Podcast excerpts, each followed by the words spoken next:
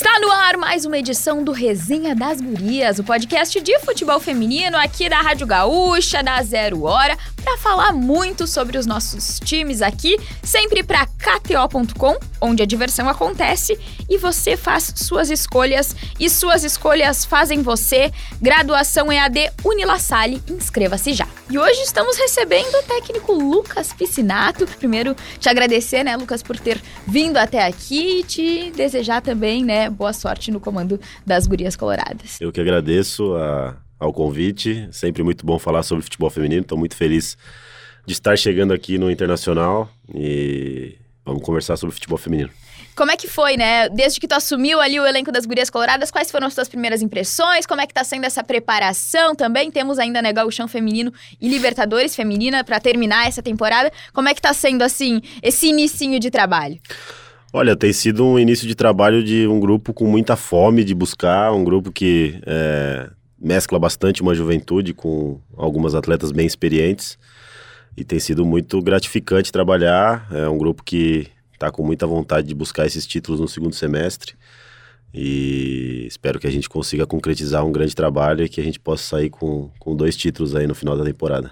Agora a gente tem, né, primeiro, o primeiro desafio vai ser o gauchão feminino, que começa ali, né, previsão pelo menos de as gurias coloradas entrarem ali na segunda quinzena de setembro, mais ou menos. O que que tu já conseguiu ver de gauchão feminino? Não sei se já conseguiu assistir algum jogo, o que que tu viu também do nível do estadual, né? Tu estavas acostumado com o paulistão, que a gente sabe que uhum. é o, o supra-sumo, né, do futebol feminino gaúcho. O que que tu já conseguiu acompanhar? assim? Olha, acompanhei muito pouco, para falar a verdade. Nesse primeiro momento aqui, nessa chegada, o foco tem sido quase que 100% diário do, na construção da equipe, na construção do, do, modelo de jogo. E do pouco que eu vi, acho que tem um, o Inter e o, óbvio, o Grêmio, o Juventude tem um, um passinho à frente das equipes do interior aqui. Mas tudo isso no papel, a gente tem que, né, obviamente, entrar dentro de campo e fazer essa superioridade, fazer valer a pena. E acho que vai ser um bom campeonato gaúcho. Os, os grandes vão vir para competir no mais alto nível, a gente também. Então a gente está fazendo uma boa preparação para chegar inteiraço e, e, fazer um grande campeonato. E o que, que se fala também sobre o, o gauchão e essa reconquista do título, né? O Inter vinha numa hegemonia muito grande no campeonato estadual, tinha perdido só um título pro Grêmio lá em 2018. No ano passado acabou perdendo a final, né? Imagino que as gurias ainda estão com isso meio engasgado, assim. O que, que tu já ouviu também a respeito disso? E também como que tá, né, o clima para iniciar o estadual e buscar retomar essa, essa taça? Olha, desde que eu cheguei eu percebi e a, a, gente quando chega de um outro estado a gente precisa, a gente de longe a gente imagina que seja uma coisa o Grenal, mas quando a gente chega aqui a gente percebe que ele tem uma, uma dimensão 100 vezes maior do que você do que você percebe de longe. E sinto dentro do clube que todos esses grenais que não foram vencidos na temporada passada, né, tanto os, os do Gaúcho e dessa temporada, inclusive, no, no brasileiro, estão engasgados e, obviamente, a gente vai trabalhar muito forte para conseguir é, dar a volta por cima e recuperar esse, esse título, trazer esse título pro, pro Beira Rio. É, a preparação está sendo muito forte para buscar o Gaúcho, para buscar a Libertadores, sem muita é, discernimento dos dois. A gente vai buscar as duas taças. A gente sabe que o time do Grêmio tem uma, um, um, grande trabalho, né? O, um novo trabalho também, mas um, um grande treinador que chegou a casa, então vão ser é, grandes jogos, acho que o torcedor pode ficar bem animado. Eu queria entrar num assunto também, Lucas, que foi um dos, um dos tópicos que o Inter disse que também uh, fez diferença para buscar pelo teu nome, né, que é o trabalho com a base. Então trabalhou no Centro Olímpico, trabalhou no São Paulo, né, que são fortes na base, né? O São Paulo e o Inter especialmente estão sempre ali disputando todos uhum. os títulos, né, no Brasileirão feminino. O que que tu já conseguiu ver assim de, de gurias da base do Inter, né? A gente tem várias integradas ao elenco profissional já algumas temporadas, né? alguma que, algumas que estão tendo as primeiras oportunidades também. Como é que tu vê também esse trabalho de inclusão e o que, que tu pode nos contar, assim, de repente, assim, um spoiler? Olha, eu, eu tenho uma, uma característica de ter trabalhado sete anos com categoria de base e quando você sobe profissional, você é, naturalmente traz esse, esse traço de, de trabalhar com as gurias é, para trabalhar numa equipe profissional. Eu sempre valorizei muito isso quando, quando estive no São Paulo, sempre utilizei de 25% a 30% do elenco, sempre com as gurias da, das categorias de base. E ter vindo para o Internacional, eu acho que casa bastante com essa mesma ideia, porque é um clube que sempre fez isso, né? Desde a sua remontada em 2018. Então, É, cheguei aqui vi que tem um trabalho é, muito sólido, muito qualificado. De longe a gente já via que tinha esse trabalho muito sólido, muito qualificado, porque sempre tinham jogos muito grandes, finais de, de base entre um e outro. E tem muito material humano, tem muito talento, né, jogadoras que podem é, daqui um, dois anos, daqui seis meses, fazerem muita diferença no nível nacional. E o que a gente quer fazer aqui é simplesmente maximizar isso para que elas consigam atingir o potencial delas. Né? E eu tava conversando contigo antes te falando, né, que logo que tu chegou, eu liguei pro Jonas Urias, né, o técnico é. da Seleção Brasileira Sub-20, vocês trabalharam juntos, e ele me disse, né, que tu foi um dos técnicos que também participou da formação de atletas que disputaram essa última Copa do Mundo, né, Ari Borges, Gabi Nunes. Como é que é para vocês também, treinadores, verem, né, participarem de uma formação de uma atleta e verem no mais alto nível, né, que é a disputa de um mundial também? Saber que tu ajudou a fazer parte de uma construção tão grande assim como essa. Olha, o Jonas primeiro é um, um parceiro de vida, um, um amigo pessoal e é, fico muito feliz de ele estar tá sempre do meu lado aí, estamos sempre correndo junto. E é muito gratificante, né? Todo o trabalho que a gente construiu lá em início de 2010, na década passada, que a gente é, acabou plantando algumas é, sementinhas lá atrás, num trabalho é, pioneiro na época. E hoje a gente vê algumas grandes atletas no, no cenário da seleção brasileira jogando Copa do Mundo, em Mundial. Isso é muito gratificante. Óbvio que a gente ficou muito triste com a, com a eliminação do Brasil na, na Copa do Mundo, mas a gente sabe que são atletas ainda jovens, que ainda vão ter mais um ciclo de, de, de Copa do Mundo e é, acho que na próxima Copa, inclusive, devem ter outras atletas que passaram pelas nossas mãos aí no, no, no ciclo da, da próxima Copa de 2027 e é muito gratificante quando a gente vê essas atletas florescendo e atingindo mais alto nível.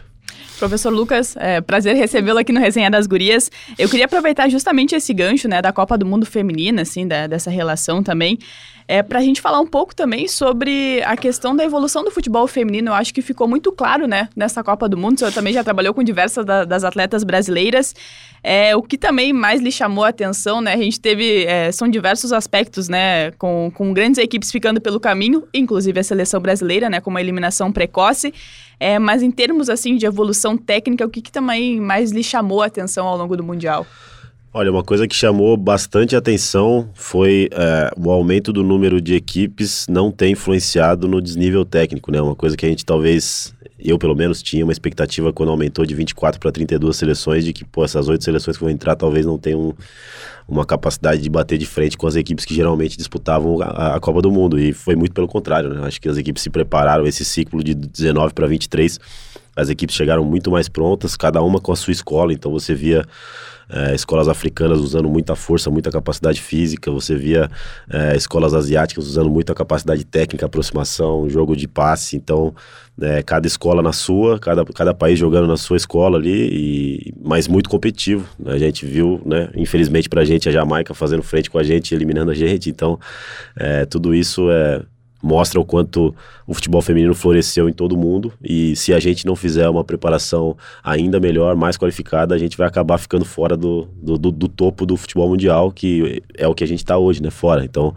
é, de certa forma, a Copa do Mundo foi um, é, um chacoalhar para todo mundo de que a gente precisa trabalhar mais, não só como seleção, mas como clube. Todo mundo precisa fazer um pouquinho mais porque o mundo inteiro está crescendo em nível competitivo, né? E ainda nesse, nesse, nesse assunto de crescimento, né? Eu queria muito perguntar para ti, Lucas, sobre o futebol feminino no estado de São Paulo, né? Porque a gente sempre que tem oportunidade, a gente fala de como uh, o estado de São Paulo, né, faz coisas pelo futebol feminino, né? Agora, nesse ano, por exemplo, a gente vai ter a Copinha São Paulo, né? Pela primeira vez uh, na categoria feminina também. Então eu queria te perguntar o que, que tu acha que faz de São Paulo, assim, uh, um exemplo pro resto do Brasil, né? Com premiações milionárias no Paulistão, com grandes equipes chegando sempre, né, nas decisões por que, que estamos, os outros estados, né, estão tão atrás, será?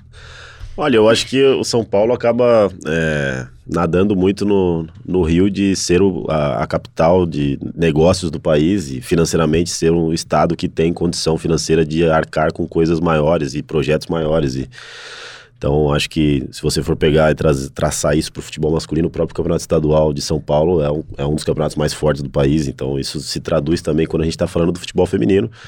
É, vejo que existe uma crescente nos outros estados. Você via, sei lá, três, quatro anos talvez, um campeonato gaúcho ainda de um nível mais baixo do que está hoje, um campeonato mineiro de um nível mais baixo.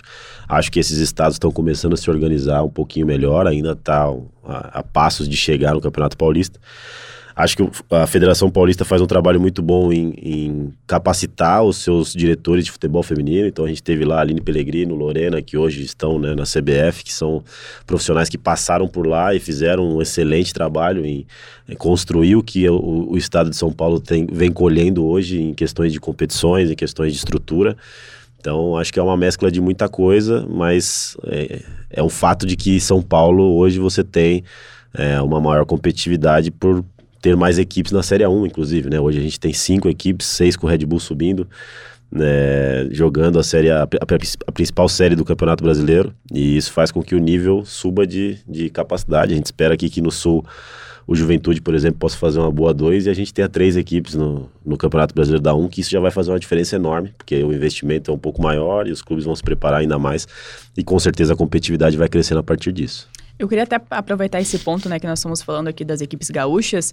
É claro que o, o Inter tem o estadual e tem, é, como a gente já, já falou ao longo, ao longo deste episódio, é, que é justamente aquela questão de retomar a hegemonia, porque perdeu o Grêmio no ano passado, mas também tem a questão da Copa Libertadores, que é a primeira e que vai ser um marco extremamente importante para a história é, do futebol feminino do Inter.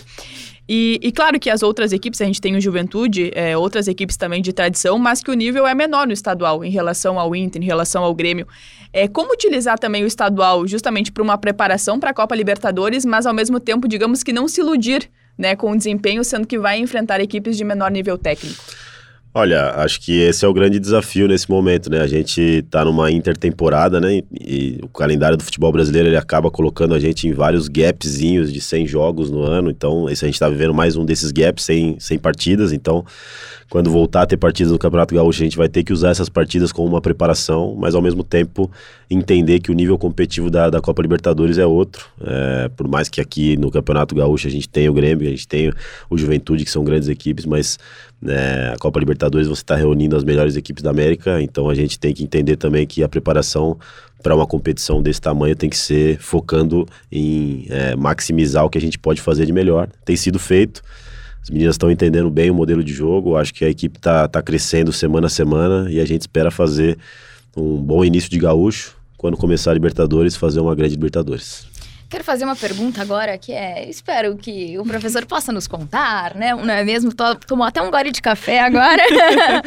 professor, o Rafael Alves, que o senhor deve conhecer, que é jornalista, né, do, do estado de São Paulo, noticiou que o Internacional está trazendo duas atletas do Fluminense, a Lohane e a Taine. Queria perguntar para o senhor, não apenas sobre elas, mas se assim a gente pode, de repente, esperar alguns reforços para a disputa da Libertadores. Tem alguma posição que o senhor já olhou é, que, olha... Algumas atletas assim, que o senhor pensou ah, ia encaixar direitinho no meu time. O que, que pode nos contar? Olha, gosto muito do Rafael Alves, é um grande profissional. É, o Inter está sempre se movimentando, está sempre pensando em qualificar o seu elenco, está sempre é, incomodado em melhorar e qualificar para que a gente possa estar mais preparado possível. E vamos ver aí se a gente uma coisa diferente. O professor, o senhor citou uma questão do, do modelo também, é, que é uma coisa também que a gente gosta né, de, falar sobre. É, mas, assim, claro que o, o Inter tinha um trabalho de muito tempo do Maurício, né? E, e, e, já era um trabalho consolidado, especialmente com a campanha do ano passado, né? Que, que deu, especialmente como fruto, é, a, a classificação para a Copa Libertadores.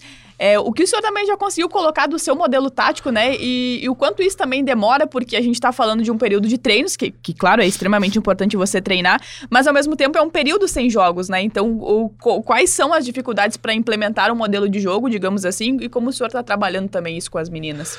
Olha, primeiro que o trabalho que, foi, que estava sendo feito aqui, muito qualificado do Maurício, um grande profissional, né? Que fez uma temporada de 2022 muito boa, por mais que não tenha ganhado títulos, foi uma temporada de algumas finais, né? E com muito mérito. Acabou que o elenco dele, de uma temporada para outra, acabou perdendo sete, oito atletas titulares e essa remontada do elenco é, foi feita de uma forma muito boa também para conseguir competir na 1 mais uma vez, classificar em quinto colocado não é uma tarefa tão simples e o que eu estou fazendo aqui na chegada é, conseguir, é tentar conseguir colocar a, a, minha cara, né? Eu tenho algumas, alguns aspectos do meu modelo de jogo que são um pouco diferentes do que o Maurício trabalha, e mas também sem querer mudar o mundo inteiro, porque a gente sabe que a gente está no meio de uma temporada com é, um elenco que eu não, não montei, então a gente também tem que saber as limitações mas tentar fazer uma equipe competitiva, uma equipe que pressiona desde o início do jogo até o final, uma equipe que se incomoda de não estar com a bola e quando tiver a bola ter um pouquinho mais de controle do jogo, né, conseguir controlar um pouquinho as ações. Acho que é basicamente isso que a gente tem tentado fazer.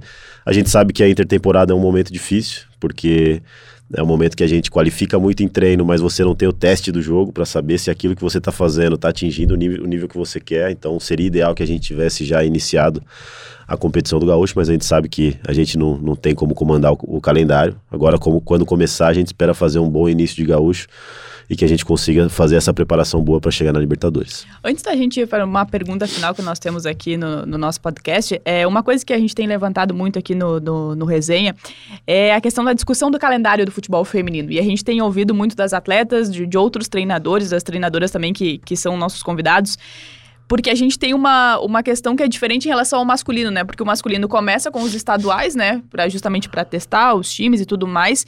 E o feminino, em contrapartida, começa já com decisões, né? E a gente tem uma Supercopa em que se você perde no atual modelo, você já tá fora, né? Em, em um jogo disputado. E que às vezes, né? querendo ou não, traz algum impacto, né, para aquele início de ano. E logo na sequência já tem um campeonato brasileiro. Eu acho que, é, e aí é uma avaliação nossa, assim, que o exemplo do masculino, ele é bastante positivo, porque é o momento que você tem de rodar a equipe no, no, no estadual, especialmente, né, de dar oportunidade é, a outras atletas, né, de, de testar, testes. né, exatamente. Esta é uma mudança que poderia ser benéfica para o futebol feminino? Eu sou extremamente crítico ao calendário do futebol feminino. Eu acho o calendário muito pobre de ideias. De... É um calendário com muito pouco jogo e que ele consegue é, passar muito tempo sem jogo nenhum, né? Então, é, hoje a gente tem um calendário em que você fica um mês, o primeiro, os primeiros dois meses do ano, normalmente você não tem partidas, então janeiro e fevereiro você está sem partidas para começar uma Supercopa no fim de fevereiro, no fim de fevereiro, começo de março. Aí você joga o brasileiro, que são 15 rodadas. Se você for eliminado, acabou o seu ano nacionalmente. Se você classificar, talvez você tenha um mata-mata. E aí, todos os anos, você para por conta das, das competições de seleção brasileira, seja porque Jogos Olímpicos, seja por Copa América, seja por Copa do Mundo. E essa parada são dois meses que você para. E aí, assim, tudo bem, a gente tem que parar porque tem. Eu entendo que tem a, clubes que tenham atletas em seleção, né? Eu entendo isso. Só que quantos, quantas atletas são dessas? São sete, oito, nove atletas. As outras 300, 400 atletas ficam sem atuar. E isso é, na minha opinião, é muito, muito ruim para a modalidade. Eu acho que a gente poderia qualificar aumentando o número de jogos no Campeonato Nacional, por exemplo, fazendo um Campeonato Nacional que seja de pontos corridos de ida e volta, tendo uma Copa do Brasil e parando um pouco menos para a seleção brasileira. Por mais que a gente tenha que é, respeitar as datas FIFA, a gente acaba todo ano tendo dois meses no meio da temporada sem competição nenhuma. E isso é muito ruim para o clube, isso é muito ruim para quem está trabalhando no dia a dia do clube, e isso acaba é, piorando a qualidade do futebol, porque você fica um, uma, uma, jornada muito longa sem jogo. Né? O último jogo do Inter foi em junho, e a gente vai jogar o próximo jogo em setembro. É muito distante. Ainda a gente tem uma Libertadores à frente e o Grêmio que não tem uma Libertadores. Ele vai jogar cinco jogos do estadual, mais o um mata-mata. Tem nove jogos para fechar a temporada, é muito pouco. A gente precisa qualificar nesse sentido. Então, eu acho que federações, confederação principalmente, poderia fazer um trabalho um pouquinho melhor para dar um pouquinho mais de jogo. A gente termina uma temporada lá em São Paulo, por exemplo, quando a gente terminava uma temporada cheia. Pô, tivemos jogo, jogamos tudo. Final de tudo, semifinal de tudo, fomos até o final de tudo. São 38 jogos. 38 jogos é o Campeonato Brasileiro Masculino. É muito pouco jogo.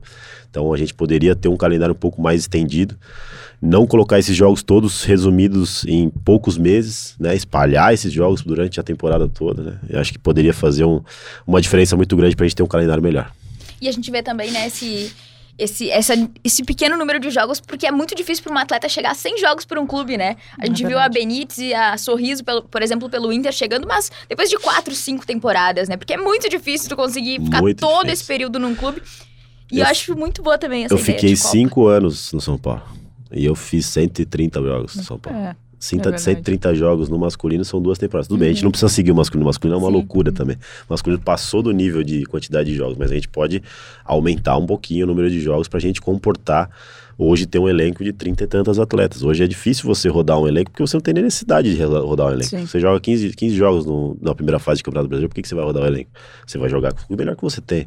Uma coisa é você ter uma quantidade maior para você poder justificar uma rodagem de elenco, dar oportunidade para alguns atletas que não estão é, tendo tanta minutagem. Então, acho que são coisas que daria para melhorar para a gente qualificar ainda mais o nosso futebol. Até o, o turno e retorno, né, também que a gente já, já comentou, né, em relação Acho que foi a Jenny também que trouxe, né, isso a aqui também no, trouxe no, isso. no resenha. Mas acho que essa ideia de Copa do Brasil para mim seria um sonho, assim, uma Copa do Brasil, não precisa ser exatamente igual a masculina que tem trilhões de times, mas imagina os times do interior, assim, recebendo um Corinthians, um São Paulo, um Inter, um Grêmio, um Flamengo, até, até traz, né, mais público para os estádios. Acho que seria muito bom. Já que a gente vai ter a copinha no naipe feminino agora, né, uhum. né, quem sabe a CBF podia podia repensar a Supercopa e transformar numa Copa do Brasil. Acho que não é tão complicado, é só querer, né? É, exatamente. Professor, pra gente fechar o resenha, é, como o próprio nome diz, ele, ele também tem uma, uma pergunta que é mais resenha no final do programa, até para tirar a atenção.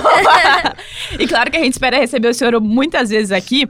É, claro que o senhor tem um pouco tempo ainda aqui no, no Inter, né? Mas a, a, a grande pergunta é, é, olhando o vestiário, assim, do que o senhor já conheceu das atletas, quem pode ser apontada como a mais resenha até o momento, né? E eu queria saber também quem é Lucas Piscinato também, né? Nessa, Nessa resenha. resenha. Churrasco, já teve um churrasco, assim. Olha, eu tô chegando agora, tô entrosando, tô falando pro clube pra gente armar logo esse churrasco pra gente entender importante, exatamente o que a gente tem.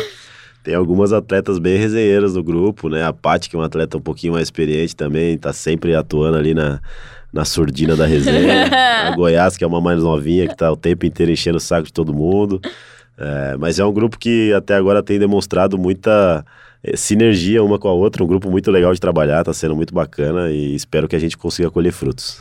E o senhor, como o senhor é na resenha? Olha, tem que sempre ter uma resenha, né? Tem que conseguir aliar, aliar um pouquinho da parte séria ali de ser treinador com a parte de humana de estar do lado do atleta, de brincar, de estar lado a lado junto. Então, é, aos pouquinhos a gente vai mostrando a nossa cara aí. Professor Lucas Piscinato, novo comandante das Gurias Coloradas, muito obrigada. É, as portas estão sempre abertas e é abertas mesmo, assim, pô, quando precisar, estamos sempre à disposição. Muito obrigado por ter, por ter aceito o nosso convite. É, e a gente, claro que vai incomodar mais, mas é, no, mas é num sentido muito positivo, né? É, e, claro, toda sorte nesse trabalho com, com as Gurias Coloradas.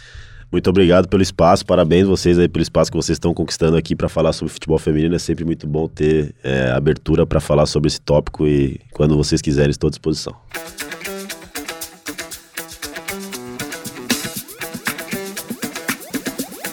Bom, esse grande papo com Lucas Piscinato, novo comandante das Gurias Coloradas, e a partir desta entrevista é que nós vamos retomar justamente toda a cobertura do Campeonato Gaúcho Feminino.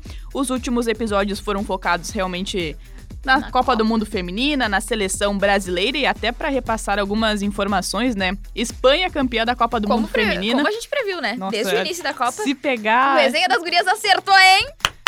Olha, o, se pegar o tweet retrô do Resenha das Gurias, nossa senhora, mas... O áudio retrô. Mas é, ninguém vai fazer é. isso. A Janaína Ville não tá nem ouvindo isso aqui pra fazer essa sacanagem. Exatamente. E o Nicolas Lira jamais faria isso conosco. Eu espero mesmo, Nicolas. Mas, portanto, a Espanha venceu a Inglaterra na decisão, 1 a 0 e, portanto, consolidou o primeiro título da Espanha na Copa do Mundo Feminina, então algo bastante importante. A seleção brasileira até esta, até esta quinta-feira ainda tem o comando da técnica Pia, que é algo que também será discutido, mas é, há uma grande tendência em que a Pia, né, uma grande tendência para que a Pia deixe o comando da seleção brasileira e também nós vamos, claro, seguir acompanhando também as informações da seleção brasileira feminina. Mas voltando para a nossa Champions League, vulgo Campeonato Gaúcho Feminino. Gaúcho Champions. Bom, eu gostei desse termo Gaúcho Champions. E nós já estamos, já estamos com o Gaúcho Champions na sua quinta rodada agora neste final de semana é, com algumas equipes já na liderança, com vantagem. Fiz cálculos, Valéria Possamay. Vai lá. Para ver se alguém tem chance de já garantir a classificação matemática, né, nesta, nesta rodada, porque dizem que jornalista não é de exatas. Mas estamos aqui para provar Ao que contra... a gente só não. erra nossos palpites. Não, a gente a não, querida. Não. Você está aqui para provar isso. então, fiz cálculos ali. Se o Juventude vencer, o futebol com vida nessa rodada confirma a classificação matemática, né? Virtualmente já deve estar garantido na próxima fase, mas confirma a classificação matemática próxima fase do gauchão feminino. Então, podemos ter já o um encaminhamento momento ali, né, das equipes garantidas na segunda fase, já uh, buscando, né, título do interior, vaga para a Série A3. O Juventude está garantido, né, como o Lucas Piscinato comentou, inclusive, na entrevista, na Série A2. Então, no ano que vem teremos quatro equipes gaúchas disputando o Brasileirão Feminino. Uma grande rodada pela frente, porque teremos clássico também, né? Elite Flamengo de São Pedro, que é tido como um clássico da região. No ano passado, esse jogo, inclusive, definiu a classificação do Elite para semifinais. Então, tem grande, muitas coisas, cositas envolvidas. Essa, e até só para a gente repassar, então, os jogos, o Juventude entra em campo, então, no sábado, às três horas da tarde. Essa partida, portanto, com o futebol convida. No domingo, o clássico, como a Carol citou, às 11 horas da manhã, Elite e também o Flamengo de São Pedro. Ainda no domingo, nós teremos o Cruzeiro contra o Vidal Pro, jogo que acontece às 3 horas da tarde na Arena Cruzeiro. E para fechar o domingão, também às 3 horas, no Estrela d'Alva, teremos Guarani de Bagé contra o Brasil de Farroupilha. E olha, nesse momento, o G4 da competição tem o Juventude na liderança e com essa possibilidade, como a Carol citou. O Flamengo é o segundo colocado, com nove pontos. Elite é o terceiro, com seis. E o fecha aí o G4, o Brasil de Farroupilha, com quatro pontos.